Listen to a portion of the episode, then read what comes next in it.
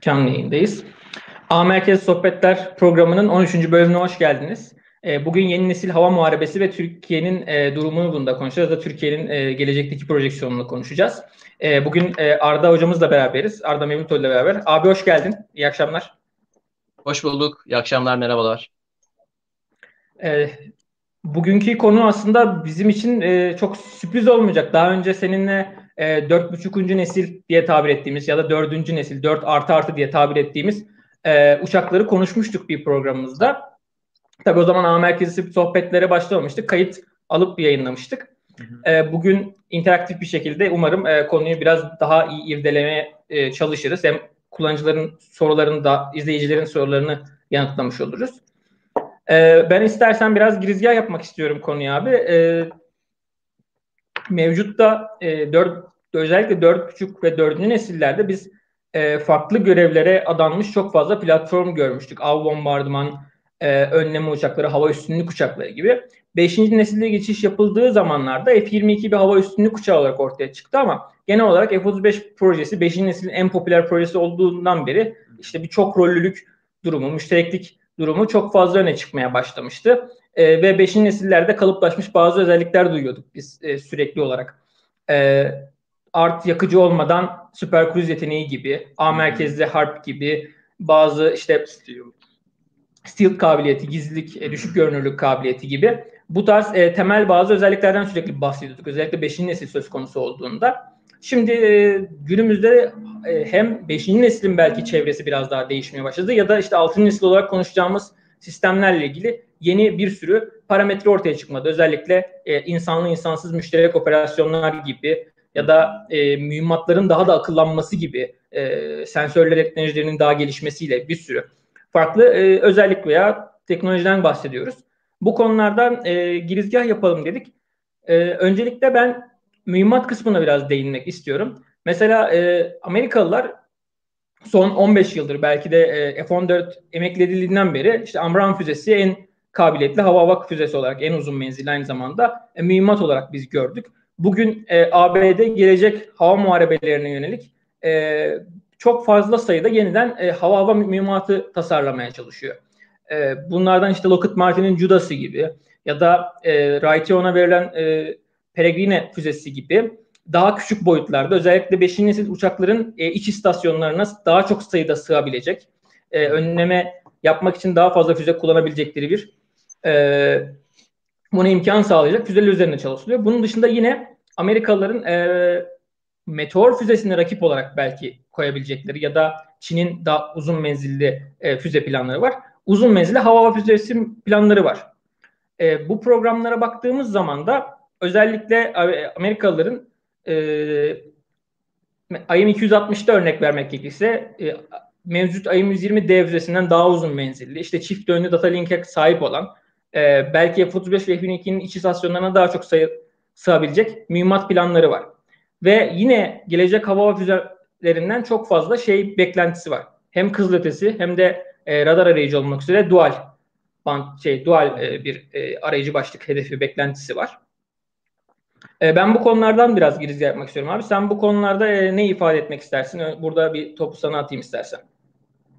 Ya aslında e, ver ismini verdiğin projelerin hemen hemen tamamının ve diğer ülkelerin geliştirdiği işte Rusya'nın, Çin'in ya da kısmen Avrupa'nın geliştirdikleri bu yeni nesil havadan havaya silahların e, bazı ortak özellikleri var e, ve bu ortak özelliklerin e, anlattığı bir şeyler var. O şeyleri biraz daha zaten ilerleyen e, dakikalarda e, iyice e, detaylandırırız, daha de, tartışırız. E, hava hava muharebesinin ya da genel olarak e, hava gücünün doğası değişiyor, yapısı değişiyor. E, hava gücü dediğimiz olgu işte hani tarih dersi verecek değilim burada ama e, işte 1911'de Trablusgarp Savaşı'nda ilk kez uçaklar muharip görevlerle bir ordu tarafından kullanılmış sabit kanatlı uçaklar e, hava gücünün doğuşu ta o zamanlardan itibaren çok uzunca bir süre havadan yere e, taarruz e, odaklı olmuş. Bombardıman, keşif, e, topçunun desteği.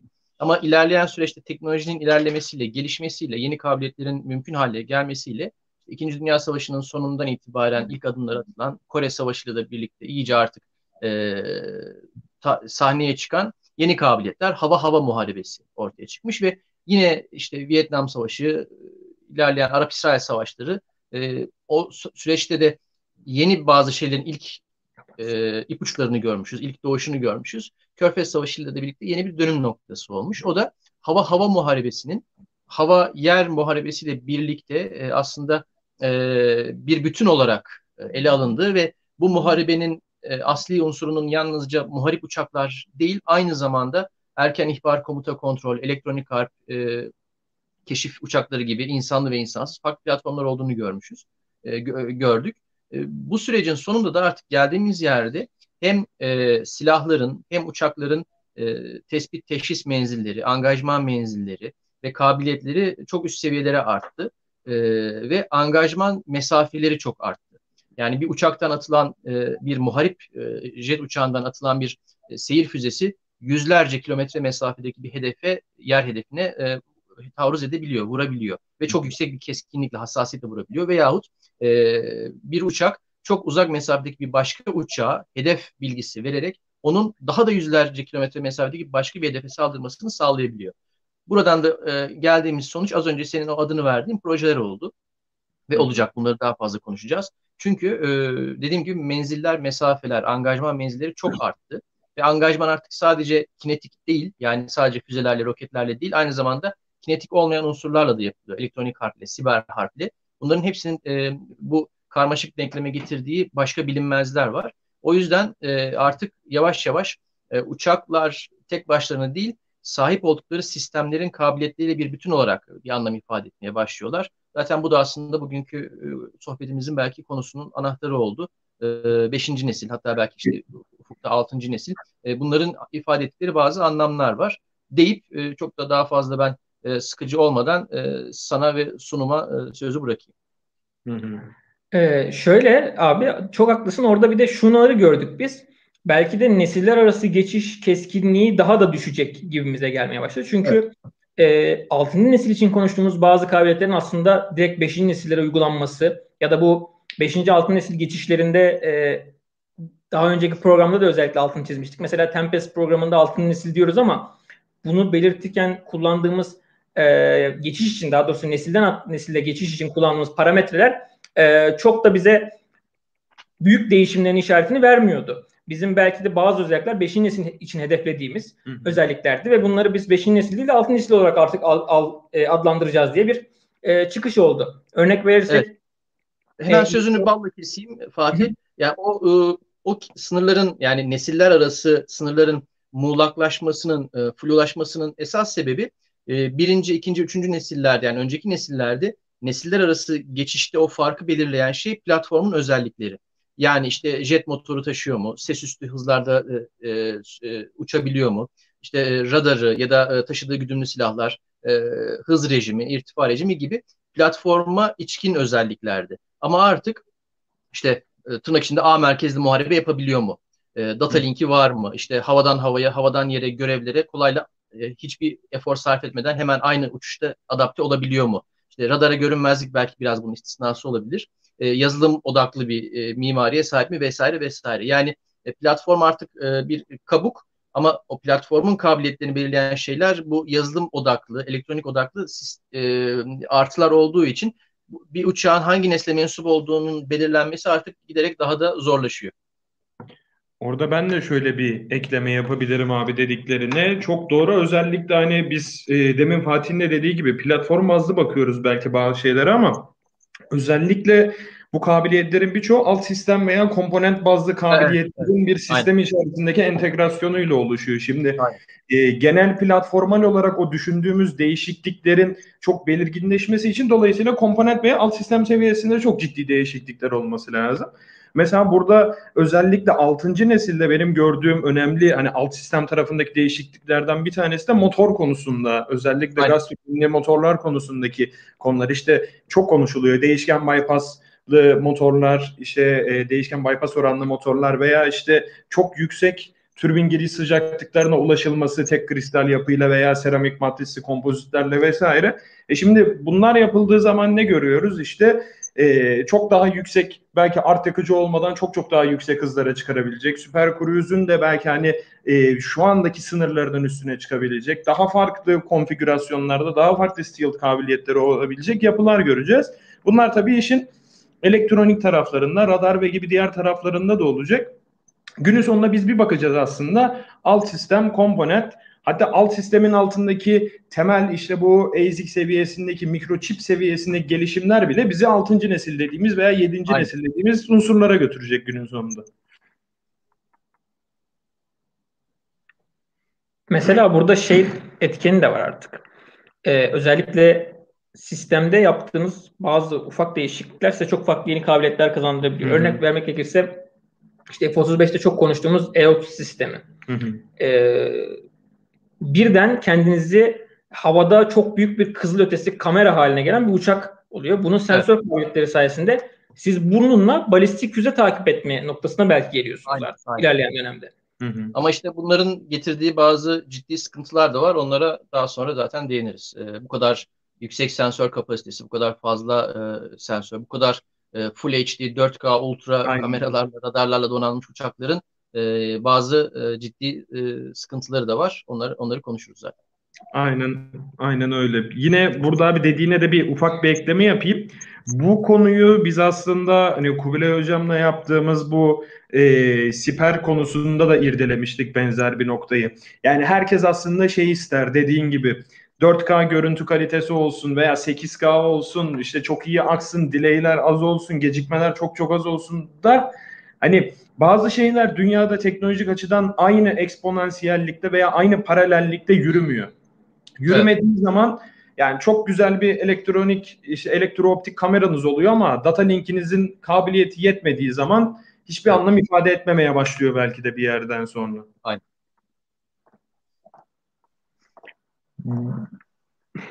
Mesela ben e, daha demin en başta be, bahsettiğim mevzu mühimmat mevzusunda e, şöyle bir noktaya geldik. Mevcut durumda e, çok güzel hava hava mühimmatları var. E, çok uzun menzilli işte Meteor gibi bazı mühimmatlardan bahsediyoruz ya da Amram'ın D serisi. Bunlar çok iyi mühimmatlar, çok da başarılılar ancak e, bir F-22'nin mevcut gizlilik şeyini sağlama devam ettirmeniz için ya da F-35'in bunların hep gövde içinde iç istasyonlara taşınması lazım. Burada da mühimmat sınırınız var. 4 ya da 6 adet mühimmat taşıyabiliyorsunuz. Hı-hı. Bu sefer de devreye sizin e, bunlara uygun yeni mühimmatlar bulunmanız, e, geliştirmeniz gerekiyor. Hı-hı. Hem daha küçük boyutta hem de daha uzun menzilde mühimmatlar e, üretme ihtiyacınız doğuyor. Bir taraftan baktığınız zaman e, bu size farklı zorunluluklara itiyor. Çok küçük alanda Hı-hı. çok büyük işler yapmanız lazım. Bu sefer ne oldu? İşte Lockheed Martin direkt harp başlığını çıkarıp tıp işte artık harp başlığı yok direkt çarpışarak Aynen. hedefini imha etme noktasına getirmeye e, çalıştı. TİHAD'da başlamışlardı galiba. O işte balistik füze savunmada TİHAD'da başladılar. Şimdi hava hava füzelerinden de aynı şeyi e, ilerlemek istiyorlar. Mesela dediğin şey çok doğru. Ona şöyle de bir örnek vereyim. Artık ya mesela geçmişe kıyasla baktığımız zaman birçok üründe, alt sistemde ve komponentte e, şey diye karşımıza çıkardı. İşte bu fiyat performans ürünüdür derlerdi. Maliyet etkin ürünler derlerdi. Şimdi şirketlerin de ürünlerini en önemli pazarlama araçları olarak low swap diyorlar. Evet. Yani düş işte hafif, küçük işte seviyelerde düşük güç tüketimi olan belki de araçlar oluyor. Çünkü geçmişe göre bakıyorsunuz hani şeylerin çok sıkıntısı yaşanmış. Ee, mesela örneğin bir satcom anteni kullanılıyor veya bir radar kullanılıyor. 100 watt, 200 watt, 50 watt, 40 watt gibi güç tüketimleri oluyor. E siz uzun süre havada kalmak, angajman kabiliyetinizi artırmak evet. istiyorsunuz. E bunlar sizi hep sınırlayan şeyler sürekli. Ve siz sürekli artık bu tarafa gitmeye başladınız. E bu taraf ne demek? Fiyat performanstan yani maliyet etkinlikten biraz uzaklaşmanız anlamına geliyor. Bu da aslında belki bizim sürekli bu gördüğümüz savunma bütçelerindeki artışların sürekli ürünlerin daha maliyetli hale gelmelerinin temel sebeplerinden bir tanesi belki de. Evet. Aynen öyle. Mesela şeyde de bahsettiğim şimdi çok iddialı hava hava füzesi programları var. Ekrana yansıtıyorum şu anda. Bunlara biraz değinmemin sebebi senin bahsettiğin Hı-hı. dinamikleri mühimmatta birleştiriyoruz bir noktada. Amerikalılar Hı-hı. bunu yapmış. O yüzden buna değiniyorum. Ee, bu programda işte e, Amerikalılar hem e, AIM-54C Ponix'ten boşalan uzun menzilli e, hava hava füzesi ihtiyacını karşılamak istiyorlar. Hem de Bununla beraber daha uygun maliyetlerle bu ürünleri kullanmak istiyorlar. Bu programda geliştirecekleri arayıcı başlıkları e, farklı füzeleri de entegre edip daha düşük maliyetli ürünler ortaya çıkarmak istiyorlar. Hatta fırsat hedefleri olduğu zaman bu hava füzelerini kara hedeflerine karşı da kullanmak istiyorlar. E, dolayısıyla bunların bahsettiğimiz platform bazındaki yansımaları mühimmatlarda da görüyoruz. E, keza aynı şey Raytheon'un direkt olarak ürün geliştirmedir. Ürün olarak yani daha, daha demin bahsettiğimiz bir geliştirme projesiydi. E, Peregrine de aynı şekilde bir ürün. Burada da AIM 120'nin menziliyle AIM 9X'in e, dinamizmini birleştirmek istiyorlar. E, bu mühimmat AIM 120'nin yarısı boyutlarında olacak ve benzer menzillerde olacaklar. Böyle bir planlamaları var. Keza e, şimdi Çin'e geldiğimizde durum değişiyor. Çin'de ise e, özellikle yeni mühimmatlarda, e, yeni tasarladığı platformlarda e, Çin'de çok uzak mesafelerden Amerika'nın stratejik unsurlarını vurmayı hedefliyor. Yani çok yüksek manevra kabiliyeti hedeflemiyor ama çok uzun menzilde e, Amerika'nın stratejik unsurlarını vurarak örnek vermek gerekirse tanker uçakları Amerika'nın kendi kıyısına gelmesini önlemek istiyor. Hı hı. Dolayısıyla burada biz aslında e, siper konusunda konuştuğumuz noktaya dönüyoruz. Ülkelerin ihtiyaçları noktasına. Aynen öyle. Hani e, Türkiye'nin ihtiyaçları ne? Onu konuşmak lazım. Amerikalıların ihtiyaçları ne? Onu konuşmak lazım. Burada Arda abi de sıkça bahsettiği konu F-35 çok iyi bir uçak. Hani proje yönetim kısmında sıkıntılar var. Ama bizim için ne kadar iyi sorusunu Arda abi sık soruyordu hatta. E, bu noktaya aslında değinebiliriz istersen Arda abi.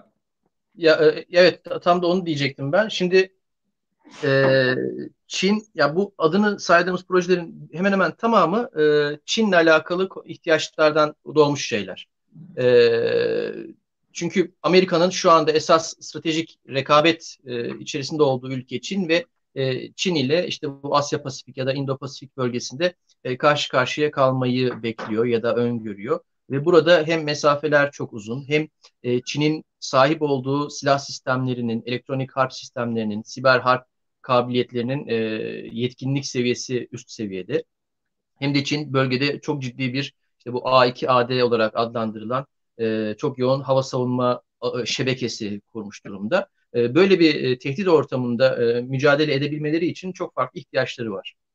Şimdi burada tabii e, e, ülkemizin e, tehdit değerlendirmesi, bu tehdit değerlendirmesine göre hani e, nelerin ön planda olduğuna dair biz bazı ipuçlarına sahibiz. Biz burada e, tabii sivil ve e, gözlemci şahıslar olarak, araştırmacı bireyler olarak burada tabii ki çok e, detayına inemeyiz da e, bütün bilgilere vakıf değiliz. Ancak e, en azından e, son yakın tarihi ya da e, güncel gelişmeleri, bölgedeki gelişmeleri, e, içinde bulunduğumuz coğrafyadaki önemli e, çatışma ve krizleri, bunların nasıl yapıldığını biraz incelersek aslında e, manzaranın önemli bir kısmına hakim oluyoruz. E, bazı detaylar, bazı önemli detaylar belki hariç, gizli detaylar hariç. E, o da ne? E, Türkiye bir kere e, bir Çin kadar ya da işte bir Japonya kadar böyle etrafı geniş su kütleleriyle çevrili, kendisine tehdit olabilecek ülkeler ya da stratejik rekabet içerisinde olduğu ülkelerle çok geniş coğrafyalarda mücadele etmek durumunda olan bir ülke değil. İşte Türkiye'nin rekabet içinde olduğu ülkeler kimler? Ee, Yunanistan, işte yeni yeni Fransa, İsrail, Mısır. Ee, yani burada rekabeti sadece askeri tehdit ya da bir çatışma anlamında söylemiyorum. Bir rekabetin özünde e, barış zamanında sürdürülen bir e, karşılıklı e, hamleler bütünü de var. E, o, o yüzden hani daha genel anlamda söylüyorum. Şimdi biz bu adını saydığım ülkelerle bu rekabeti, bu jeopolitik rekabeti işte Doğu Akdeniz'de yürütüyoruz. İşte Ege'de yürütüyoruz. Karadeniz uzun süredir öyle değil gerçi. Yani bir başka doğal rakibimiz olan Rusya Federasyonu ama e, şu dönem konjonktürde onlarla ilişkimiz farklı seviyede. Yani Türkiye'nin e, mücadele ettiği ya da e, esas e, askeri anlamda odaklandığı bölge e, daha dar, e, daha e, sınırlı bir coğrafya. E, okyanuslarda mücadele etmiyoruz. Okyanuslarda savaşmak üzere bir ordu kurmadık, teşkil etmedik. E, bunun bize getirdiği bazı e, zorunluluklar, bazı ihtiyaçlar var. Öte yanda e, bu bir boyutu, bu biraz coğrafi ya da jeopolitik boyutu. E, öte yanda Türkiye'nin icra ettiği harekatlara bakalım. 1990'lardan bu yana e, bir kere iç güvenlik harekatı. İç güvenlik harekatının doğasında yakın hava desteği çok önemli. Anlık, gerçek zamanlı ya da gerçeğe yakın zamanlı istihbarat, keşif gözetleme istihbarat çok çok önemli. Elektronik harp ve bilhassa elektronik dinleme, kestirme çok önemli. Çoğunlukla dağlık arazide Ama yakın zamandan bu yana, 2000'lerin ortalarından bu yana aynı zamanda kent ortamında, meskun mahallede yürütülen e, asimetrik bir savaş e, söz konusu. E, bu asimetrik savaşta da hedef tespitinin, teşhisinin ve dediğim gibi anlık vurmanın o e, sensor to shooter denen, denen İngilizce literatürde yani e, sensörden e, ya bir hedefi tespit etmenizle vurmanız arasında geçen sürenin çok çok kısa olması gerekiyor. Çünkü tespit ettiğiniz şey 3-5 kişilik bir terörist grup ya da bir iki tane pick-up'ın üstündeki e, IŞİD'ci vesaire. Bunları gördüğünüz anda vurabilmeniz lazım. Bunun getirdiği bazı zorluklar var. Hem o sürenin kısalığı hem de e, teşkilat anlamında, organizasyon, emir komuta zinciri anlamında e, dönüşümler geçirmeniz gerekiyor. E, onun dışında neye, ne, neyi gör, görüyoruz 2010'lardan bu yana? E, simetrik bazı tehditler de var ya da e, simetrik nitelikli tehditler var. E, Suriye iç savaşının getirdiği güvenlik riskleri bir yana Suriye ile çok açık bir şekilde karşı karşıyayız. Zaten geçen sene Bahar Kalkan Harekatı'nda Suriye rejim ordusuyla bizzat savaştık. Yani başka bir ülkenin e, ordusuyla e, Birleşmiş Milletler tarafından tanınmış bir ülke sonuçta. Her ne kadar e, meşruluğunu büyük ölçüde yitirmiş olsa da e, rejim orada e, bir orduya sahip ve e, biz orada e, onların bir, bir tümelini neredeyse e, kağıttan sildik gibi bir şey oldu. E, simetrik bir e, silahlı kuvvetlere karşı mücadele ettik. E, öte yanda Doğu Akdeniz'de hem ulusal çıkarlarımızı e, münhasır ekonomik bölge olsun, karasuları olsun, Kıbrıs olsun o bölgedeki çıkarlarımızı korumak için de e, Yunanistan'la, e, biraz biraz Mısır'la ve Fransa'yla e, savaş dışı harekatlar yapıyoruz. E, bayrak gösteriyoruz, dogfight yapıyoruz, it dalaşı yapıyoruz. Ya da işte gemiler karşı karşıya geliyor ya da e, petrol platformlarımızı, e, sondaj platformlarımızı, gemilerimizi korumak için e, harekat yapıyoruz. Aslında o da bir çeşit harekat. Sadece onlar da silahlara sıkılmıyor, tetiklere basılmıyor. E, ama e, savaş gemilerimiz, uçaklarımız, istihbarat vasıtalarımız, araçlarımız e, bir harekat icra ediyorlar. Devamlı tetikte durmak durumundalar. E, geçen e, sonbaharda e, işte ikinci Dağlık Karabağ Savaşı'nda ne oldu? Türkiye aktif olarak sahada belki yani bizzat o savaşın tarafı değildi ama aslında tek millet iki devlet şiarından hareketli o savaşın tarafıydı. E, Azerbaycan ordusuna e, zaten e, yıllardır hem eğitim hem teşkilat hem danışmanlık hem de e, ekipman araç gereç olarak çok ciddi yardımlar yapıyoruz. E, ve bu yardımlar geçen sene yaz aylarından itibaren artık iyice üst seviyeye çıkmıştı ki onun e, sonuçlarını gördük. E, orada da başka tür bir simetrik savaşın e, pay, e, e, tarafıydık. O simetrik savaşta da işte e, artık hepiniz çok iyi biliyorsunuz ya da konuyu bu takip eden işte izleyicileriniz de e, biliyordur. E, insansız hava araçları, işte kamikaze dronlar, dolanan mühimmatlar, e, topçu unsurları hem e, kundağ motorlu çekili topçular hem de e, taktik balistik füzeler ya da topçu roketleri ön planda kullanıldılar, aktif olarak kullanıldılar ve sonucunu gördük. E, Libya'da bir yandan sahadayız. Libya'da nasıl sahadayız? Orada da hava unsuru olarak insansız hava araçlarını kullanıyoruz. E, ve insansız hava araçlarının başrolde olduğu bir o, güç aktarımı e, kabiliyetimizin sonucu olarak e, orada dengeler değişti. Bugüne geldik, hükümet değişti, e, figürler değişti. Sahadaki e, askeri yapı komple değişti. Sonuç yani orada e, sü- sürecin e, değişimini çok radikal, çok ciddi bir şekilde e, değiştirecek etkisi oldu Türk Silahlı Kuvvetleri'nin. Şimdi e, kabaca bunların hepsini altı altı toplayıp bir toplama işaretiyle koyarsak e, Türkiye'nin bir muharip uçaktan ya da bir ana muharebe tankından ya da bir savaş gemisinden beklentilerinin e, NATO içerisindeki ya da işte gelişmiş silahlı kuvvetlere sahip diğer ülkelerle e, çok benzer olmaması şaşırtıcı olmayacaktır. Ama bunların hepsinin üstünde başka bir şey var. Bir e, bu bütün sıraladığım bu arada pardon bir tane de parantezle şey yapmam gerekir. Ekleme yapmam gerekir. 90'lardan bu yana Türkiye'nin çok yoğun bir şekilde yaptığı bir başka harekatta çok uluslu harekatlar. E, Bosna, Kosova, Libya, Afganistan, e, şey e, Aden Körfezi'nde deniz korsanlığı ile mücadele. E, Türkiye e, ulusal dış politikasının da bir e, yansıması olarak e, NATO bünyesindeki, Birleşmiş Milletler bünyesindeki çok uluslu harekatlara çok aktif ve ön planda destek veren bir ülke. Bu anlamda da müşterek harekat, partnerlerle, müttefiklerle ortak harekat yapma tecrübesi, e, kabiliyeti üst seviyede olan bir ülke. Bosna'da, Kosova'da biz bunu bizzat sahada da uyguladık zaten. E, bunların da getirdiği bir e, hem bir deneyim var hem de böyle bir bizim e, olgumuz var. Kapa parantez. Bunların hepsini alt alta koyduğumuzda, topladığımızda e, Türkiye'nin tabii kendine özgü ihtiyaçları var. Bu ihtiyaçların üstünde de Türkiye'nin 90'lardan bu yana biriktirdiği bir deneyim var, bir birikim var. O da işte az önce o kelimeyi kullandım. Müşterek, müşterek harekat kabiliyeti. Ee, Türk son birkaç yıldır e, bu yolda yapmış olduğu e, askeri entelektüel ya da e, askeri teknik e, yatırımın, e, hazırlığın e, aslında biraz belki sonuçlarını alıyor. E, bu sonuçları Libya'da çok net bir şekilde gördük. Suriye'de çok net bir şekilde gördük. Terörle mücadelede çok net gördük. E, terör örgütünün e, sınırlarımız içerisindeki harekat hareket kabiliyetini sıfıra indirdik diyemeyeceğim belki ama çok çok ciddi şekilde akamete uğrattık. Irak'ta, Kuzey Irak'ta gör, görüyoruz. Dağlık Karabağ söylemeye bile gerek yok. Ve bu kabiliyeti yavaş yavaş artık ihraç etmeye başladık. Azer, Azerbaycan, Ukrayna, çok kısıtlı ölçekte belki Katar, e, Libya, e, belki bir sonraki adres Somali olabilir. E, ve bunlar Türkiye'ye e, bir yandan da dış politikada yeni manevra sahaları açıyor. Konuyu dağıtmadan geri hemen e, ana eksene döneyim.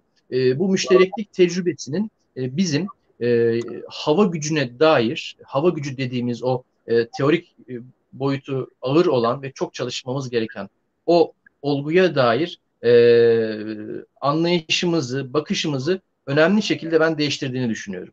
Hemen burada şöyle bir örnekle açıklayayım. Hatta bugün ya da dün, bugündü galiba sosyal medyada da biraz konuştuk. Ee, Yunanistan'ın malum F-35 uçak alım hevesi var. Uzun süredir böyle bir ihtirasları var. Geçen Kasım ayında da resmi başvurularını yapmışlardı. Ee, bir, bir iki gün önce galiba Yunan Yunanistan'daki Amerikan Büyükelçisi'nin bir evet. E, şeyi var, açıklaması evet. olmuştu. Amerika eğer öyle bir talep Yunanistan'dan gelirse Yunanistan'a F-35 uçağını e, satmaya hazırdır. Ama tabii mealen aktarıyorum. E, ama e, Yunanistan'ın da bu yeni nesil kabiliyetleri e, öğrenmesi, özümsemesi gerekir. Bunun için e, F-16 modernizasyonu çok öne, özen, önemsiyoruz gibi böyle aslında biraz da sanki dalga dalga geçermiş gibi bir açıklaması olmuştu. Orada aslında Yunanistan'ın bir mesaj var. Siz bu F-35'in getirdiği kabiliyetleri özümsemeye, absorbe etmeye hazır mısınız ki F-35'e e, cüret ediyorsunuz gibi biraz e, böyle sen yerini bil tarzı bir açıklamaydı. Bu arada Yunanistan eninde sonunda ben F-35 kullanıcısı olacaktır diye düşünüyorum. O ayrı mesele. Ama orada mesela Amerika'nın biraz da köşeleri yontulmamış bir şekilde e, Yunanistan'a verdiği bir mesaj var. Nedir? Sen bu uçağın sana sunacağı kabiliyetleri kullanmaya, anlamaya hazır mısın ki bunu istiyorsun? Mesela Hı-hı. Türkiye hiç, hiç öyle bir mesajla karşılaşmadı. Çünkü zaten Türkiye başından beri o projenin içindeydi. E, bu arada gelebilecek soruları tahmin ederek ben bunları söylüyorum. E, Türkiye başından beri bu projenin içindeydi. Türkiye zaten F-35 projesi olmadan da ya da önce ondan öncesinde de e, bu tür kabiliyetlere mental olarak, entelektüel, askeri entelektüel olarak zaten hazırdı. Bu arada sivil olarak hiçbir hazırlığımız yoktu. O ayrı mesele. E, O yüzden Türkiye'nin e, eğer her şey yolunda gitmiş olsaydı bu yıllarda F-35'e geçişi ve onu tam kabiliyet kullanması önünde hiçbir engel yoktu. Çünkü zaten Türkiye, Türk Hava Kuvvetleri o kabiliyetler bütününün e, çok böyle tumturaklı kelimeler de kullanmak istemiyorum ama o kabiliyetler bütününün o dünyanın zaten içindeydi, içine doğmuştu. Bu sonradan edinilmesi zor bir şeydir. Ee, evet. Bilim teknoloji politikalarında, teknoloji transferinde çok önemli bir olgu vardır. Biz bunu tartışırken hep gözden kaçırıyoruz. Teknoloji transferi dediğimiz şey çi, çift yönlüdür ya da bir bilgi aktarım şeyi çift yönlüdür. Benim gibi bir adama yemek yapmayı öğretemezsiniz. Çünkü ben yeteneksizim. Konu kör cahil. Ne kadar e, yemek yapmayı böyle e, basit bir şekilde anlatırsanız anlatın ben anlamam. Çünkü benim onu anlama kabiliyetim yok. Yunanistan'ın da belki bunu anlama kabiliyeti olmayabilir. Ama Türkiye zaten o kasları çok kuvvetli olduğu için e, bir sonraki aşamaya geçişi e, mental olarak o anlamda e, e, çok zor değil. Bu anlamda kendimizi küçümsemememiz gerekiyor. Buradan da şuna geliyoruz. Hep söylediğimiz şey, Kubilay'la da Silahlar ve Tereyağı podcast'te bunu konuşmuştuk açıkça. E, söylemiştik de. E, F-35'in ya da aslında F-35 demeyelim adını çok andık ama 5. nesil savaş uçaklarının e, en belki sıradan özellikleri bu stealth dediğimiz şey, radara yakalanmama özelliği. Aynen. Radara yakalanmama artık sadece geometriyle o işte eciş bücüş buruşturulmuş kağıt gibi olan e, o uçak formuyla alakalı bir şey değil. Gövdeye işte boya, e, radar absorbent material, RAM boyası atmakla iki kat yetmedi beş kat boya atmak olan bir şey değil. Bu zaten artık bence benim gözlemim zaten bir sonraki tartışma sıcak konuda muhtemelen oraya dayanacak Amerika'daki son dönemdeki tartışmalar e, stealth teknolojilerine bu kadar yoğun yatırım yapılmasının bence dezavantajlarını da görüyoruz. Maliyetlerin fırlaması bağlamında. E, bence buna en erken uyanan ülke Çin oldu. E, J20'de, FC-31'de e, bu kadar stealth ön plana koymayarak bence doğru bir şey yaptılar. Çünkü kendi ihtiyaçları J20'de kendini gösterdiği üzere çok farklı şekildeydi. Evet. Kocaman bir uçak. Gerçi kocaman diyorum da bizim milli muharip uçağın ölçüleri J20 ile ya aynı ya azıcık daha büyük o ayrı mesele. Evet. E, ama J20'nin sadece e, front, ön cephesi e, kısmen e, stealth karakteristikleri taşıyan bir uçak. Halbuki bir bütün olarak aslında e, bir stealth tasarımının gerektirdiği tüm detaylar yok. Benzer şeyi Ruslar yaptı Pakva'da e, şey e, Su-57'de. Onda da aynı şekilde full full aspect stealth yok. Yani çepeçevre 360 derece radar ve diğer tayflardaki görünmezliği ön plana soktukları bir uçak Kore değil. Kore daha da gevşetti. E tabi. E şimdi e, Türkiye e, biz o bilginin, o deneyimin büyük bir kısmını e, aslında edinmeyi belki kaçırdık. Ya da ne kadar verimli kullandık ayrı mesele ama yine de o şeyin parçasıydık. E, F-35 projesi içerisindeyken biz sanayimiz, endüstrimiz çok ciddi şeyler öğrendi. Bir de o projenin başından itibaren içinde olarak e, kuvvet de aslında ciddi bilgi birikimi edindi. Çünkü o süreçte e, F-35'in geliştirilmesi sürecinde bütün o paydaş ülkelerin, proje katılımcısı ülkelerin bir araya gelerek e, tartış yaptıkları tartışmalar, planlar, operasyonel konseptler, harekat e, ha, te, şey, harekat e, tahayyülleri e, geleceğe dair Türkiye onun bir parçasıydı ve buradan e, ciddi şeyler öğrendi.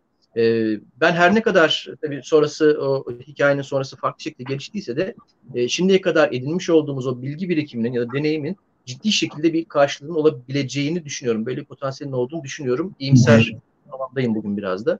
Ee, şöyle hemen ben daha fazla sözü uzatmadan şöyle bir son cümleyle size pas atayım. Ee, dediğim gibi F-35'in en sıradan, en sıkıcı özelliği stealth'i ama esas orada temsil ettiği dönüşüm, bunu sadece F-35 değil, 5. nesil olarak 5. nesil olma iddiasındaki tüm uçaklar bu, bu kabiliyete sahip olması gerekiyor. E, veri paylaşımı, veri füzyonu, bunlar söylemesi eğlenceli, keyifli böyle e, söyleyeni de e, uzmanmış gibi gösteren kelimeler ama aslında ifade ettikleri farklı şeyler var. E, bilgi iletişim teknolojilerindeki, muhabere teknolojilerindeki o gelişmelerle e, çok çok absürt, hiç hayal edemediğimiz imkanlar, kabiliyetler artık mümkün hale geliyor. E, oradan sonra da işler karışıyor. Diyeyim e, az sonra diyerek de sözü ben size bırakayım. Hı hı. Ya orada e, özellikle bence çok önemli bir noktaya değindin abi. Yani müşterek çalışma, veri bağları, linkler konusunda aslında bir e, bu noktaya gelmeden önce konuştuğumuz birçok şeyi de destekleyen nitelikte şeyler. İşte demin nasıl dedik bazı kabiliyetler komponent seviyesinden, e, alt sistem seviyesinden ediniliyor diye.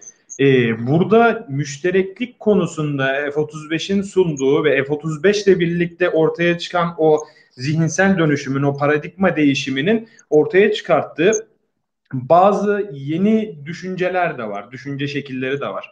Ben sürekli mesela Twitter'da falan da paylaşıyorum. İşte Boeing'in Avustralya için geliştirdiği Loyal Wingman mesela aslında bize e, çok fazla derecede gelecekte bir şeylerin ne yöne gideceğini, neyin nasıl olacağına dair çok önemli bence ipuçları sunuyor. Hem bu projenin ele alınması, hem geliştirme fazları, hem şu anki durumları.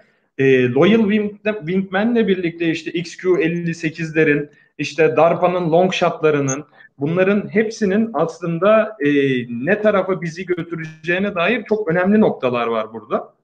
Şimdi mesela e, ekranda da görüyorsunuz hani e, Loyal Wingman'den ben biraz hani bahsetmek istiyorum bu konuda. Loyal Wingman işte Boeing tarafından Avustralya için geliştirilen aslında bir e, platform. Loyal Wingman'de amaçlanan şey aslında şu. Müşterek bir şekilde insanlı sistemlerle birlikte onlara e, adeta işte ismindeki gibi bir kol kanat gerebilecek, onların sadık bir belki e, yoldaşı olabilecek bir yapı ortaya konulması amaçlanıyor. Buradaki yapının en önemli taşlarından bir tanesi de tabii demin bahsettiğimiz gibi e, nasıl müşterek çalışacaksınız? Birbirinizle haberleşerek. Bizim dilimizde mühendislik olarak bu haberleşmeye ne diyoruz? Biz veri bağları diyoruz. Evet. Video linkler diyoruz. E, şimdi Loyal Wingman'de özellikle bazı önemli noktalar hani görüldü burada. Nasıl önemli noktalar görüldü? Ee, bu projenin proof of concept çalışmalarında e, özellikle çok maliyet etkin, e, konvansiyonel dışı hani burada e, ekonomide çok söyleniyor anortodoks politikalar diye biraz mühendislik adına böyle anortodoks olan işte yaklaşımlar görüldü. E, çok işte commercial olan, böyle ticari olan e, ucuz işte gömülü sistemlerle uçuş kontrol bilgisayarlarıyla havada nasıl bir işte e, şey e, uçuş kabiliyetleri yapılıyor, nasıl veri linkleri paylaşılıyor, ne oluyor, ne bitiyor. Önce bunlara baktı aslında Boeing. Bu bizim Türkiye'de aslında çok alışık olmadığımız bir yaklaşım. Yani e, biz mesela hep ne diye bakıyoruz abi konulara? İşte hemen kavramsal tasarımını bitirelim, ön tasarımı, prototipler, prototipler uçmaya başlasın, hemen mühimmat entegre edelim falan. Boeing burada çok sıra dışı bir şey yaptı. Çok ufak, scale edilmiş halinde, ölçeklendirilmiş ufak boyutlarda Loyal Wingman'leri bir e, proof of concept üstünden konsept konsepti e, kanıtlar nitelikte bazı çalışmalar yaptı. Sonra yine şimdi ekranda gördüğümüz işte XQ58'ler. Yine otonom bir sistem. F-35 ve F-22 ile birlikte bir kol uçuşu yapmıştı burada. E burada da yine aslında demin bahsettiğimiz noktaya dönüyoruz. Yani bu araçların aslında e, ya bir otonom bir sistemin farklı bir sistemle kol uçuşu yapabilmesi e, ve başarıyla bunu tamamlayabilmesi aslında çok ciddi kabiliyetlerin de kazanıldığını gösteren bir şey. E, çünkü kar, hani siz yöneliminizi, işte pozisyonunuzu, hızınızı, konumunuzu, çeşitli kendinize ait o ataletsel özelliklerinizi diğer bir araca göre konumlandırmanız gerekiyor ve bunu demin senin de dediğin gibi abi gerçek zamanlı veya gerçek zamana yakın. Yani çok düşük veri e, iletişim gecikmelerinde, çok yüksek hızlarda, yüksek band genişliklerinde yapılması gerekiyor. Bu ee, Kadir, e, bize... çok pardon hemen bir ekleme yapayım. Ee, bir yandan da ben kopyalarıma bakacağım ama açın. E, Loyal Wingman'i ben özellikle yakından takip etmeye çalışıyorum. Çünkü çok enteresan bir proje oldu. Şundan dolayı e, Boeing Loyal Wingman'in ilk duyurusunu 2019 başında yaptı. Hı hı. 2019 Şubat ayında e, ilk açıkladığı projeyi, ilk kavramsal tasarımını e, kamuoyuyla paylaştı. E, tam iki sene sonra da uçak ilk uçuşunu gerçekleştirdi. Yani hı hı. E, buradaki zaten sürat çok ciddi şekilde çarpıcı, dikkat çekici. Ama onun bir de arkası var, öncesi var. O, o, o e, belli. Yani bir şeylere çalışılmış. Ama dediğin gibi burada en göze çarpan şey e, scale down dediğimiz bir ölçekli bir tasarım var. Ve e, maliyeti ön plana sok, e, e, koymuşlar. E, ciddi anlamda orada aslında bir şey var. E, o, o tasarımdan e, ilk uçuşa geçen sürecin bu kadar kısa olması böyle bir karmaşık platformda e, hakikaten e, önemli şeyler aslında bize anlatıyor. Aynen öyle abi çok katılıyorum dediğine. Aslında bu biraz belki hani bu projeden Loyal Wingman'den e, edineceğimiz derslerden bir tanesi de şu soru olabilir. Bizim proje yönetim süreçlerimiz, bizim iş geliştirme süreçlerimiz ne kadar efektif? Bu Hı. alanda bizim işte gelecek projeksiyonlarımıza ne kadar uygun? Burada ne gibi değişiklikler, ne gibi zihinsel dönüşümler yapmamız gerektiğini gösteriyor aslında. Ben mesela Loyal Wingman'e çok ufak bir ek yapayım burada. Benim için de çok enteresan bir gelişmeydi o. E, ticari olarak bizim de böyle üniversite yıllarımızda kullandığımız açık kaynaklı bir e, otopilot var. Uçuş kontrol bilgisayarı. E, Cube Pilot tarafından geliştirilen Pixhawk 2.1 işte Cube dediğimiz evet. bir versiyon. Ben Pixhawk'ın o proof of concept çalışmalarında Boeing tarafından bir uçuş kontrol bilgisayarı olarak kullanıldığını duyduğumda, gördüğümde inanılmaz şaşırmıştım. Çünkü e, şöyle bir durum olmuştu. O habere denk geldiğimde sol tarafımda bir tane Pixar vardı. Bir arkadaşımız onunla uğraşıyordu, bir şey yapıyordu. İnsan ister istemez içinden şey diyor. İşte Boeing de burada çalışıyor, sen de çalışıyorsun gibi. Çok farklı bir yaklaşım getirmişti bu konu e, şeye bize. E, açıkçası buradaki hani e, demin senin de bahsettiğin gibi abi işin biraz daha maliyetleri düşürücü, hızlandırıcı, efektifliği artırıcı yöntemler bu konvansiyonel olmayan yöntemlere başvurmak çok önemli burada bana kalırsa. Mesela ben bunu daha geçen gün yazmıştım. İspanya'nın işte Fuerza 35 isminde bir e, 2035'e yönelik bir gelecek projeksiyonu var. İspanyollar direkt olarak bu konunun altını çizerek şunu söylemişler. Mevcut proje yönetim sistemlerinde, mevcut tedarik sistemlerinde biz ürünleri çok geç envantere alıyoruz. E, bu süreç çok uzuyor ve sivil teknolojideki efektifliği biz kaçırıyoruz. Sivil teknolojideki gelişmeleri orduya gerçekten Hı-hı. yansıtamıyoruz. Ve İspanyollar açık açık bu konuyu belirtmişlerdi ve Hı-hı.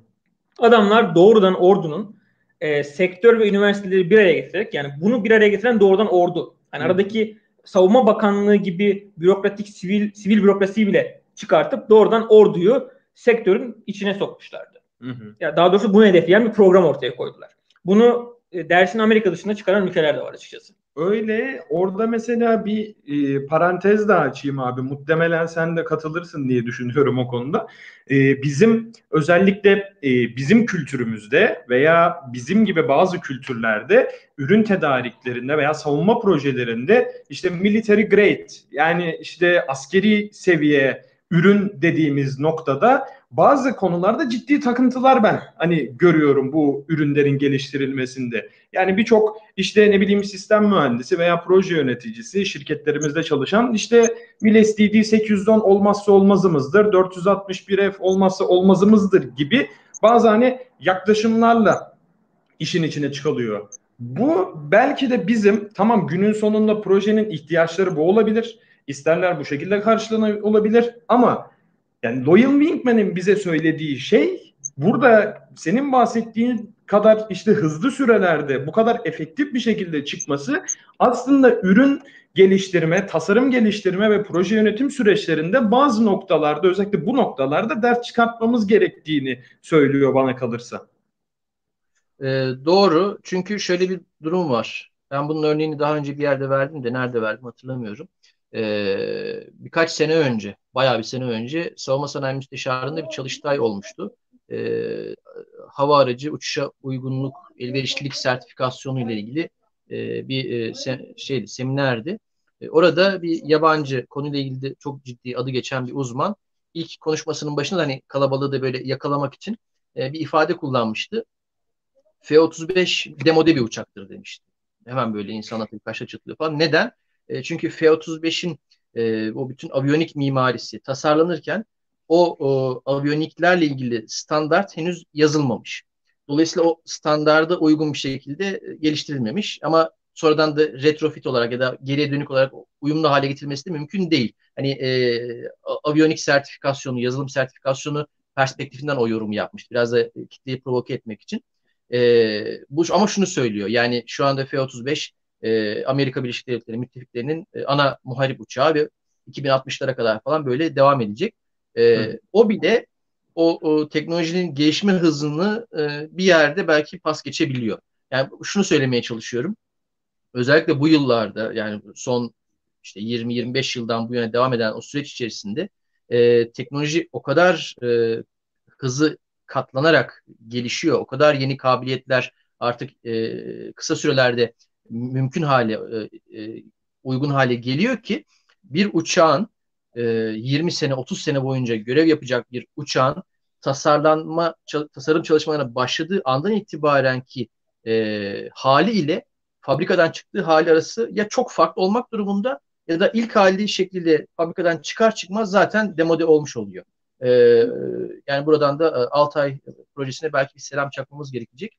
E, ama şu var yani bu e, bu e, bu asenkron gidiş e, bir süredir Amerika'da tartışılıyor. E, Trump yönetiminde göreve gelen Will Roper vardı. Biraz da medyatik böyle şov yapmayı seven bir. Amer Hava Kuvvetleri Sekreteri ya da işte tam ne deniyor Hava Kuvvetleri Bakanı denmiyor da sekreter diyelim. Yani Air Force Secretary'ydi ya da Under Secretary. Yok pardon tedarikten sorumluydu galiba. Şimdi karıştırdım. Ee, şeyden bakarız. Ee, Will Roper'ın bir ifadesi yani onun öncülüğünü ettiği bir e, şey vardı. Bir girişim vardı. Muhtemelen hala devam ediyor.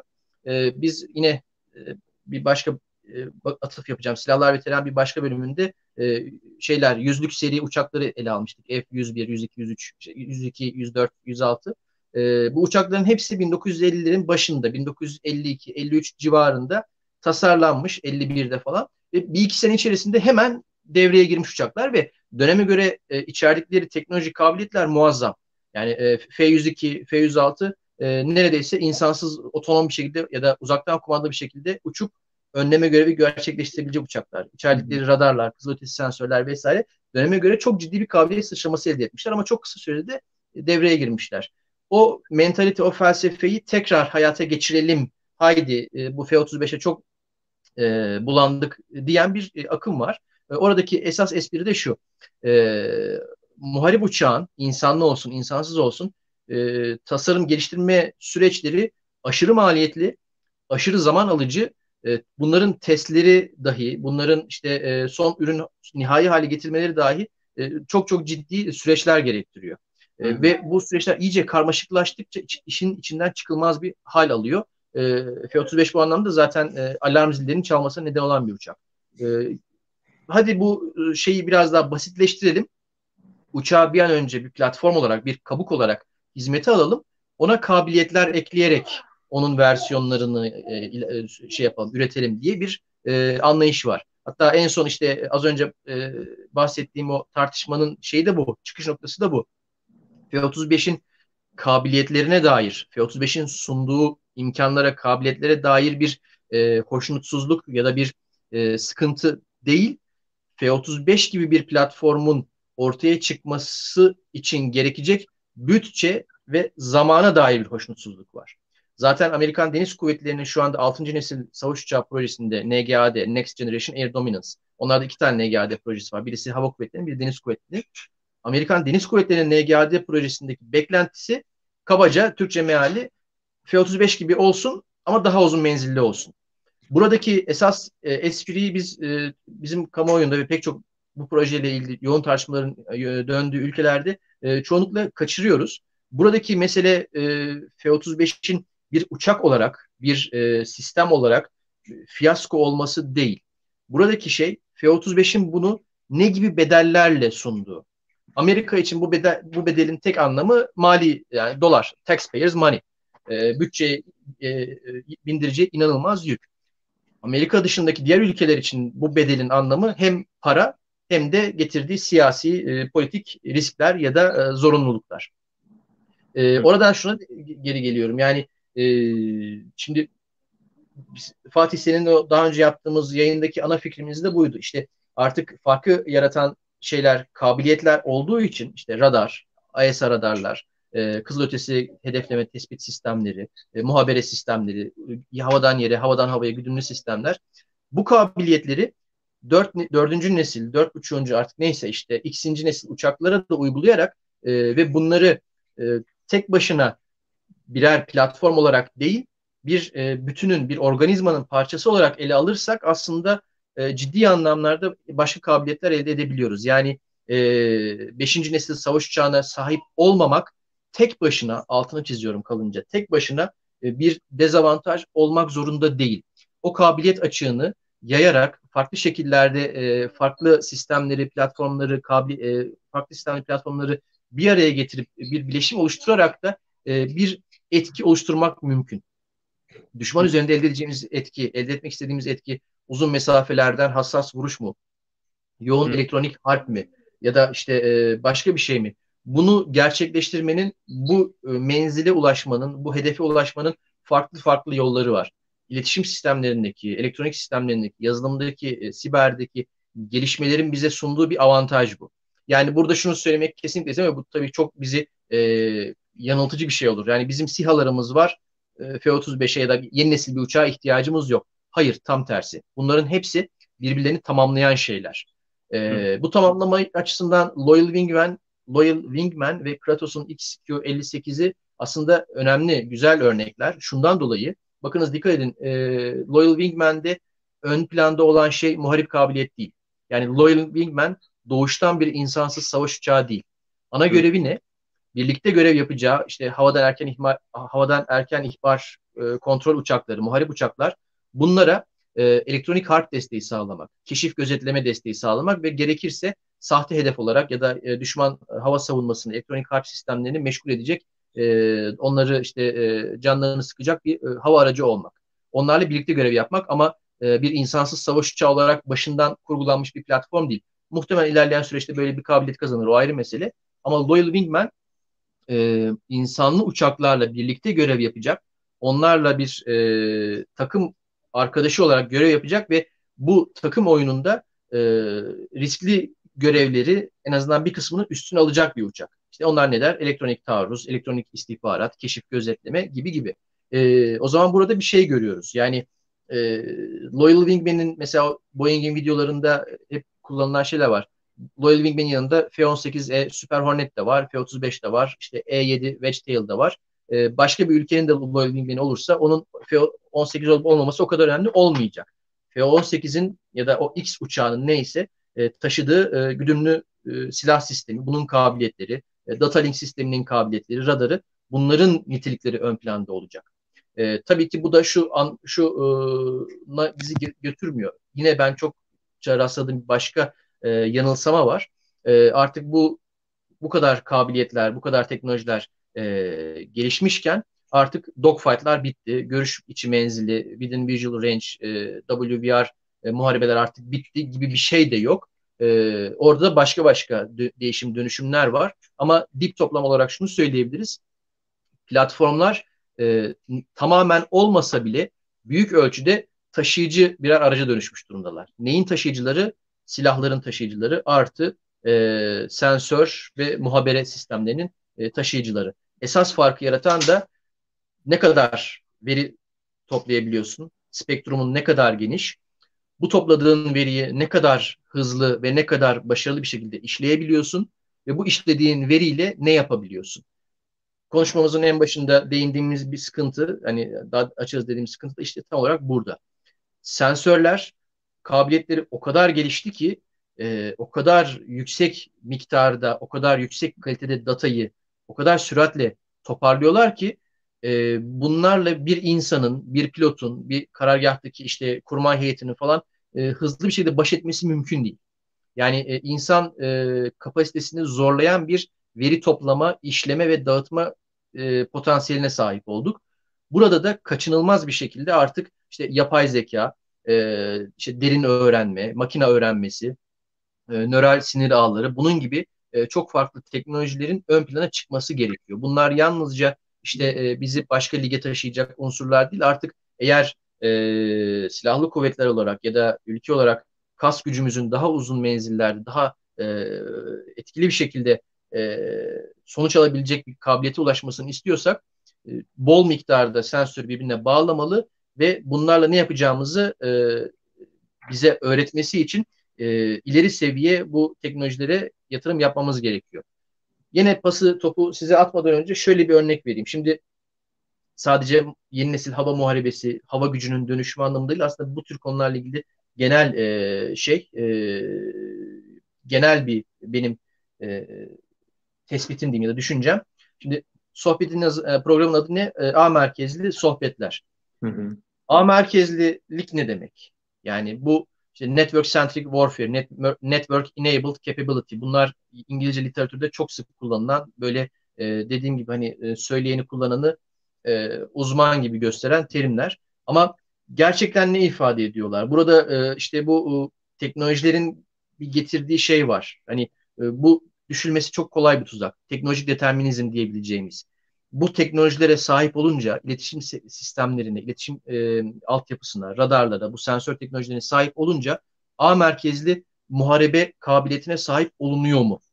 Şöyle bir örnek vereyim. E, izlemişsinizdir. Pek çok izleyici de herhalde izlemiştir. Black Hawk Down filmi. E, Kara Şahin Düştü filmi. Hı hı. 1993'te e, Somali'de Amerikan kuvvetlerinin o yaşadığı e, şey çatışmaları o süreci anlatan film. Güzel de bir film. O filmin başında bir sahne var. Beni çok etkilemiştir. E, pek çok da örneğini verdim bunun. E, Amerikan helikopterleri Mogadishu'ya doğru gidiyorlar. E, o sırada da işte üssün çevresinde işte küçük çocuklar var. Telefonla haber veriyorlar. Sonra bir bakıyor helikopterdeki işte askerler. E, Mogadishu'nun çeşitli yerlerinde böyle dumanlar yükselmeye başlıyor. Askerlerden biri soruyor bunlar ne diye. E, geldiğimizi haber veriyorlar diyor yanındaki askere. E, lastikleri yakıyorlar, sinyal veriliyor. Şimdi şöyle bir düşünelim. Ee, orada Somaliler ne yapıyorlar? Ee, ayaklarında sandalet, ellerinde Kalashnikov, e, üstler, üstleri başları çıplak, e, lastik yakıyorlar.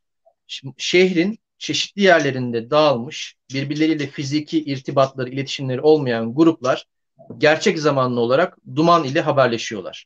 Hatta bunu şöyle, bu örneği şöyle geliştirelim. O dumanın, ilk dumanın görüldüğü istikamet düşmanın geldiği istikamet olsun ne kadar fazla lastik yakarlarsa yani o duman ne kadar yoğun olursa e, düşmanın e, kuvveti işte helikopter sayısı, tank sayısı falan o kadar yoğun olsun.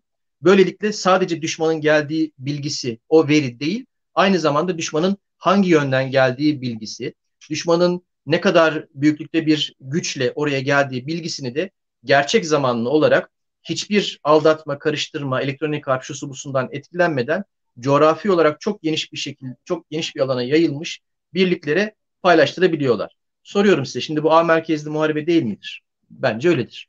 Hı hı. Cevabı kendim verdim gerçi de.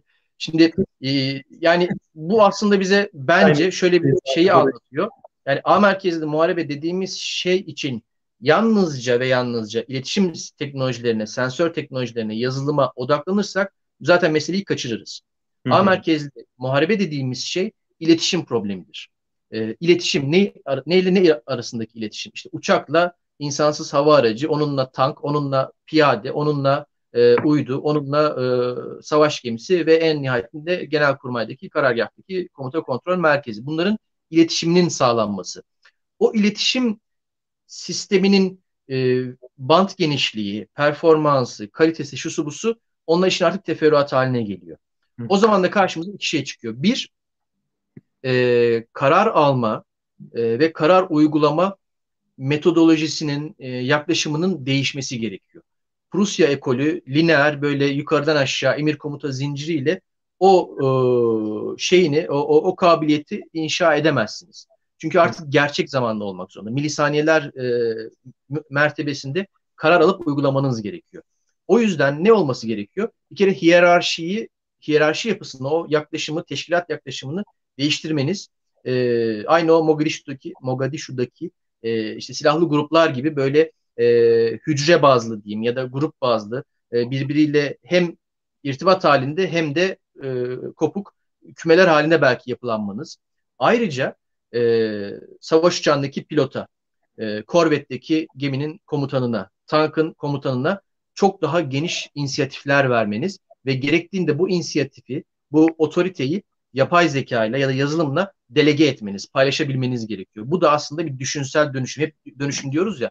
Düşünsel dönüşüm bir, bir kısmı da bundan geliyor. Bakın şimdi ben 1980 doğumluyum. 40 yaşındayım. E, 20 yaşında, 25 yaşında e, insanların kullanacağı silahlarla ilgili bir şeyler düşünüyorum, yazıyorum, konuşuyorum. E, siz de aynı şekilde. Şu anda bu işte F-35'i kullanan pilotlar Amerika'da, şurada burada bunların hepsi e, 30'lu yaşlarındalar. Yani ne oluyor? Kabaca e, 1980'lerin sonları, 1990'ların başlarında doğmuş o jenerasyon. Bu jenerasyon 1950'li, 60'lı, 70'li yıllar, 70'li bile değil, 1950'li, 60'lı yıllarda doğan insanların tasarladıkları uçakları kullanıyorlar. Şimdi e, bu nesiller arasındaki teknolojiye bakış, teknolojiyi kullanma anlayışı, o e, teknolojiyle kurulan münasebet çok çok farklı. E benim işte e, o oğlum 2014 doğumlu, 7 yaşında. Onun bilgisayardan anladığı, onun bilgiye ulaşma, bilgiyi e, bilgiyi merak ettiği bir şeyi öğrenme şekli de benimki bambaşka. Ben 10 yaşındayken kağıttan, işte ansiklopediden, kitaptan bir şeyler belki görmeye çalışıyor. 7 yaşındayken değil tabii. Yani daha sonraydı da o kadar da değil.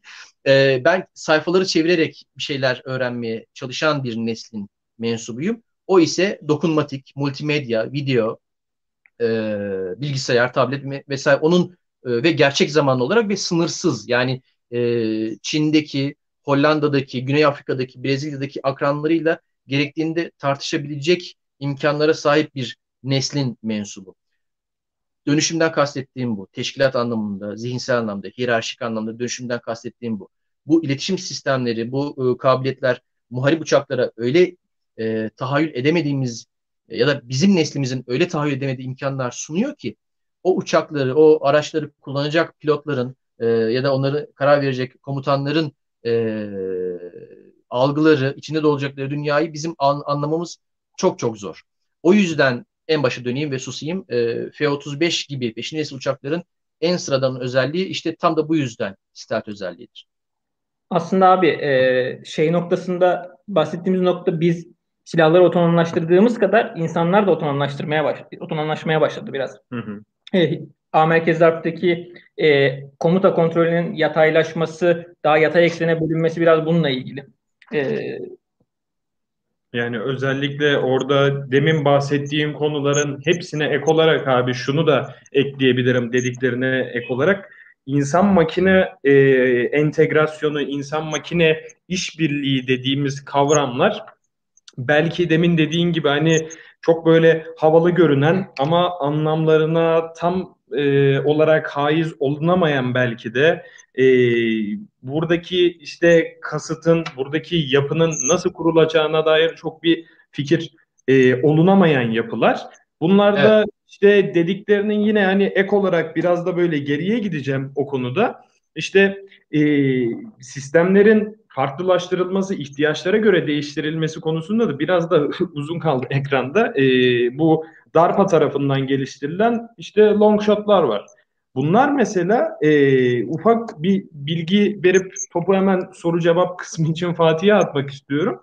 E, bir e, aslında bir insansız bir e, araç, bir e, otonom bir araç. Bu araç hava e, sistemlerinden bırakılıp daha yüksek angajman kabiliyetlerine sahip olması adına kendi içerisinde bir hava hava füzesi taşıyan araç. Bu da aslında bize gelecekte bu sistemlerin ne taraflara gideceğini, aynı Loyal Wingman'de olduğu gibi nasıl bir e, müştereklik konusu olacağına dair önemli ipuçları veriyor diyerek e, topu sana bırakayım Fatih. E, orada ben biraz konuyu toplamak istiyorum. Şöyle. Güzel aslında konuyu paylaştık. E, güzel parçalara böldük. Hı hı. Burada topladığımız zaman ortaya bazı sonuçlar çıkıyor. Benim toparlayabileceğim şekilde şu. Ee, bizim hava muharebesinden geleneksel anlamda özellikle mevcut e, gündemde geleneksel olarak anladığımız şey her zaman e, platformların, e, füzelerin e, özellikleri, menzilleri, işte e, beraber uçabildikleri mesafeler, belki şunun işte X sisteminin Y sistemiyle haberleşmesi gibi konulara hep kafa yordu. var mı yok mu? Evet gibi. sürekli belki onlar ya da hangi sistem neyle haberleşebiliyor? Ee, veyahut da hangi füzeyle hangi hedefleri vurabiliyorsunuz? Nerede e, alanı erişime kapatabiliyorsunuz gibi şeyleri çok tartıştık. Hı. Ama gelecek hava muharebesinde yani günümüzde de çok etkili ama gelecekte daha da etkili olacak olan şey bahsettiğimiz gibi e, bunun düşünce yapısı, hangi düşünce yapısıyla bu sistemleri ortaya çıkarttığımız müştereklik, e, müştereklik yapısını biz Hı. sadece te, Arda abinin özellikle belirttiği teknik olarak biz bunu konuşturabiliyoruz ama bizim kurman yapımız buna hazır mı? E, insan altyapımız buna hazır mı? Bunlara belki de geleceğiz. Ya da evet. şu noktaya geleceğiz. Hı hı. Bizim e, pilotlarımız artık daha fazla yazılım bilmesi gerekecek belki. Veyahut da e, makinelerin dilinden daha fazla anlamak zorunda kalacak. E, dolayısıyla gelecek hava muharebesi dediğimizde bizim e, belirttiğimiz işte motor teknolojisi, füze teknolojisi kadar insan kaynağının buna ne kadar hazır? E, sivil bürokrasinin ya da e, sivil entelektüelliğin buna ne kadar hazır? E, bu tarafta bu projeleri yönetecek olan askeri entelektüellerin ne kadar hazır? Bunları tartışmak gerekiyor bazı yerlerde. Ki e, bizim programda Hı. en sonunda bağladığımız yer burası. Tabii ki işin teknik olarak bahsettiğimiz zaman benim işte en başta bahsettiğim mühimmat kısım gibi teknik olarak bir sürü E, detayı var. Ama bunlar zaten her zaman konuştuğumuz şeyler. Bizim e, sonuç olarak toparlayabileceğim programda geldiğimiz nokta birazcık da burası aslında. Ben de son bir cümle söyleyeyim senin mutim dediklerini. Günün sonunda aslında sadece makineleri makinelerle değil, insanları makinelerle, insanları insanlarla bizim konuşturabiliyor, anlaştırabiliyor ve uyumlu bir e, komuta kontrol içerisinde, uyumlu bir yapı içerisinde değerlendirebiliyor olmamız gerekecek belki de. Aynen. Ya şöyle, e, şimdi şöyle bir örnek vereyim. F-16 ilk uçuşunu 1974 olması lazım. 74'te yapmış bir uçak. Hı hı. E, kaç sene ediyor? 45, 40, yok 47 sene ediyor. Yani 47 sene önce ilk uç, uçmuş bir uçak ve ilk e, hali e, sadece yanlış hatırlamıyor isem e, iki tane Sidewinder e, kızılötesi havadan havaya füze taşıyan bir uçak ve yalnızca iyi hava koşullarında gündüz e, önleme yapabilen, hava muharebesi yapabilen bir uçak. Bugünkü F-16 hala üretimi devam eden, hala sipariş alan, e, modernize edilen, e, görev yapan bugünkü F-16 yalnızca dış form olarak, görüntü olarak o ilk zamanki F-16'ya benziyor. Ancak kabiliyetler anlamında ışık yılları kadar fark var havadan havaya, havadan yere çok çeşitli güdümlü mühimmatlar taşıyabiliyor. Çok ileri seviye e, radarı, sensörleri, muhabere sistemleri var. Motoru ve motorun performansı çok ileri seviyeye geldi. Bambaşka bir uçak oldu. Peki o zaman şuna geliyoruz. 1974'te 70'li yıllarda e, F-16'yı tasarlayanlar, üretenler, işte o John Boyd, e, Pierre Spray, e, o Fighter Mafia üyeleri e, onların F-16'yı tasarlamayı tasarlarken kafalarındaki tecrübeler neydi? En başta e, Kore ve Vietnam Savaşı'ndaki hava muharebelerindeki e, alınan derslerdi. 1970'li yıllarda o uçak ortaya çıkarken görev yapacağı ortam neydi? 70'li 80'li yılların e, hava muharebesinin, muharebe sahasının tahayyülüydü. Ama şu anda 2020'li yıllarda e, yavaş yavaş yönlendirilebilir enerji silahlarından bahsediyoruz. Elektronik harp sistemi, siber harpten bahsediyoruz. Yüzlerce kilometre menzilli silahlardan bahsediyoruz falan. Dolayısıyla biz bugün işte bir nesil savaş uçağını e, tasarlamaya başlarken 2050'li, 2040'lı, 2060'lı yılların e, tehdit ortamını, savaş e, sahasını, harekat sahasını, oluşabilecek tehditleri e, öngörebiliyor ya da en azından hayal edebiliyor olmamız gerekiyor. O hayal edebilme kabiliyeti yalnızca askeri teknik bir mesele değil, e, meselenin e, diğer tüm paydaşlarının bir araya gelerek, kafa kafaya vererek ancak e, çözebilecekleri bir problem. Çünkü e, burada mesele sadece işte X ülkesi 20 sene içerisinde Y uçağından e, e, Z miktar alacaktır gibi bir mesele değil. E, bu meselenin teknolojik, ek- ekonomik, politik çok farklı katmanları var. Savaş uçağı da tasarlıyor olsak, 5. 6. 7. 8. nesilde olsa, insansız hava aracı da tasarlıyor olsak, tank da tasarlıyor olsak aşağı yukarı aynı problemlerle boğuşuyor olacağız. O yüzden geleceğe dair başta teknoloji olmak üzere bir e, görüş menzilimizin çok uzun olması gerekiyor. Ben e, istersen hızlıca sorulara geçeyim abi. Bayağı süreyi doldurduk. Aslında bu konuyu biz konuşmaya devam edersek sabaha kadar bitecek bir konu değil. Çünkü işin arkasında teknik kısımlara daha girmedik bile. Biz çok teknik konu da var. Belki aslında bu programın ikinci, üçüncü bölümleri belki gelmeli e, o noktalara değinebilmek için. E, özellikle senin de vaktin olursa, mümkün olursa belki onu yapabiliriz. E, ben yavaştan sorulara geçiyorum. E, Milli Muharip Uçak'la ilgili bayağı bir soru var aslında. E, Milli Muharip Uçağın e, çok rollü mü olacağı yoksa hava üstünlük rollü mü olacağı yönünde soru var özellikle. Sence bu konuda nasıl bir tam yürütüyorsun abi? Aslında programda bayağı bir cevaplamaya çalıştık ama. E, Fatih sesin son anda bir gidip geldi. Soruyu bir tekrar alabilir miyim sana zahmet? Milli Muharip Uçak e, sence çok rollüyle mi öne çıkacak yoksa hava üstünlüğüyle mi öne çıkacak? E, ya bir şey söylemek zor. Açıklamalardan takip edebildiğimiz kadarıyla galiba e, çok rollülük daha ön plana çıkan bir e, şu anda yapıda. E, F-35'deki gelişmelerden dolayı e, öyle bir şey oldu gibi gözüküyor. Çünkü şimdiye kadar ki ya da yakın zamana kadar ki kurgu e, F-35 ve Milli Muharip Uçağın birlikte görev yapmasıydı. E, F-35'in daha ziyade e, strike yani uzun menzilli taarruz ya da taarruzi görevlerde ön planda olması Milli Muharip Uçağı'nda hava üstünlüğü ya da hava hava görevlerinde e, kullanılması idi. E, öyle gözüküyor ki e, kuvvetin gelecek planlarında ya da işte muharip uçaktan beklentileri bağlamında e, bazı değişmeler oldu ve Milli Muharip Uçağın sanırım çok rollü bir şekilde e, görev yapması herhalde e, daha ön planda olan bir senaryo gibi gözüküyor. Katılıyorum abi. Ben de benzer roller düşünüyorum. Aslında bize biraz Türkiye'nin ihtiyaçları da o yöne evrildi aslında. İhtiyaçlardan da biraz bahsettik.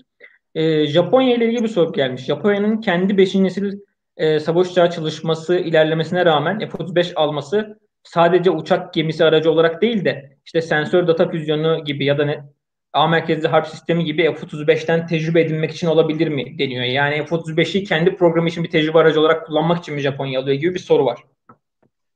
Bence sebeplerden bir tanesi bu. Ee, o kabiliyetle bir deneyim elde etmek. Tabii şüphesiz bu bir e, gerekçe.